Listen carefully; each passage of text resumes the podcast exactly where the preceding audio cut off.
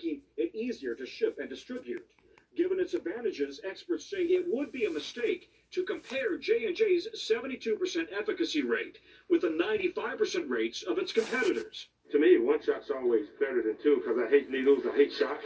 Still, if given a choice, some Americans may choose the Pfizer or Moderna vaccines over J&J.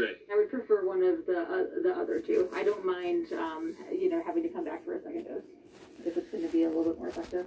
Americans are told in advance which vaccine they're receiving. Some Americans may be reluctant to get this vaccine when others are more effective. Take what you get when you can get it, and especially when you have a vaccine that is this effective against severe disease. I think uh, we're lucky to have this vaccine.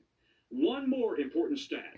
While the J&J vaccine was 72% effective in the U.S., the flu vaccine is typically just 45 to 60% effective. So, Tom, J&J plans to go to the FDA for emergency authorization next week. What's the timeline? Yeah, they could get emergency authorization within weeks, and the government already has a $1.5 billion with J&J for 100 million doses by the end of June, Lester. All right, Tom, thanks very much. So, where do today's developments leave us? I spoke just a short time ago with Dr. Anthony Fauci to get some perspective. I started off asking him if the new vaccine news was positive or a disappointment. This is actually good news. It's value added to the whole effort of getting more vaccine candidates into the mix. Uh, you know, we have two successful vaccines that have emergency use authorization the mRNAs from Pfizer and Moderna. This is another type of a vaccine. It's called a viral vector vaccine. And even though the results showed a 72% in the United States, it was a study that involved not only the United States, but also South Africa and Brazil. The important point is that the protection against severe disease was very high, even in South Africa, where the mutant is dominant.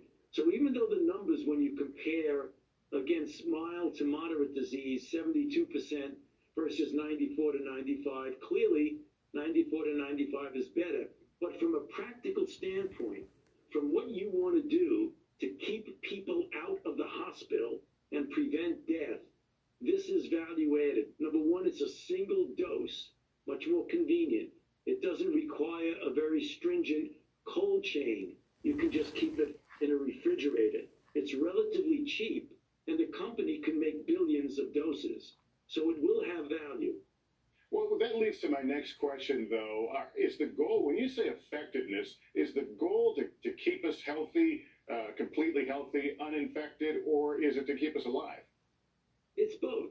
I mean, the most important thing that has challenged us, as you well know, what we've gone through with this extraordinary historic pandemic, we have about 430,000 deaths. So, one of the important things you want to do is to keep people out of the hospital. If you could also protect them against any kind of symptoms, that would be good. When you're looking at early disease, the Johnson & Johnson, the Janssen product, is 72% effective. But if you look down the pike, at keeping people out of the hospital and keeping them alive, that is where the value added. Not quite as good against the early disease, but against the serious consequences, it's done very well. What do you say to folks who say, I want the best, I want the most effective vaccine, and this one just doesn't offer enough of that? Well, you know, first of all, I, I mean, obviously, people would, would want to get the choice of what they want. There will be a messaging issue exactly for the reasons that we're discussing right now. When you compare that initial number of 72 versus 94 to 95, there very well may be people who would actually prefer to have one dose. Well, and they would say, you know, the difference in efficacy against early disease doesn't make that much difference. So I think there will be usefulness of it, even though, as you said, there may be some that would say, I want the one that numerically is the best efficacy. That will happen, and that will be a messaging issue. Let me ask you about the South African variant. We've seen a couple of cases in South Carolina. Would it be wishful thinking to say, well, it's it's localized and it won't become a big deal? I think, uh, Lester, that you, you, you made a point. It might be wishful thinking. Uh, we would hope that we can get our people vaccinated as quickly as possible before anything spreads the way it has spread in South Africa, where it is clearly the dominant strain. But if things go along the way they go now, whenever you see a couple of cases, you can be darn sure you're going to see a lot more. It's not going to stop at just a couple of cases. That's the nature of how that virus is spread. As you see more variants, it raise the risk of reinfection. People have already had COVID, potentially facing it again. That is an excellent question, and that's exactly what is seen in South Africa. When we were communicating with our many scientific and public health colleagues in South Africa, they were telling us over the phone something strange is going on right now. We have people who are infected months ago who now, with this new strain, are getting reinfected, which is telling you that the immune response induced to the first infection wasn't good enough to prevent the second infection. However, it appears that the vaccine itself appears to be better at inducing that kind of protection because they had anywhere from 50 to 88 percent efficacy against severe disease. So vaccination appears to be as good or better than natural infection in preventing further infection. Does this push back the calendar in terms of when life might appear to be normal again? Is this putting pressure on, on your projections at that point? Possibly, but not necessarily. I believe that if we pay attention to these mutants and adapt the vaccines to upgrade them to do that, that we still would be able to get to some form of normality as we get into the mid to late fall, as I predicted a few months ago. But it's going to require a good, efficient way of vaccinating as many people as possible. And our thanks to Dr. Fauci for joining us. He tells me he's growing more optimistic about efforts to ramp up vaccinations. Meantime, rising concern over those new variants as more Americans defy safety guidelines. Here's Miguel Almaguer with that. Tonight, in labs like these across the nation, scientists are racing to discover new, emerging, and potentially more dangerous variants of the virus. The CDC working with all 50 states to ramp up surveillance. Universities like Stanford and hospitals like Cedars-Sinai at the forefront of detecting virus mutations that may be resilient to vaccines. We are, in particular, very worried about the South African variant because it appears to make uh, vaccines less effective. Already detected in at least 31 countries, now the South African variant discovered in South Carolina. Authorities believe the cases are community spread, which likely means a greater number of Americans are currently infected, spreading the variant, and don't even know it. We should be treating every case as if it's a variant um, during this pandemic right now. While there's still much to learn, it's possible, though not certain, some variants may make you sicker or be deadlier, but many do appear to be. The UK variant is already becoming more prevalent in the US. NBC's Janis Mackey Frayer is in China. Here in Wuhan, the World Health Organization is finally starting its field work, just as China is locking down in some cities to stop new variants from spreading.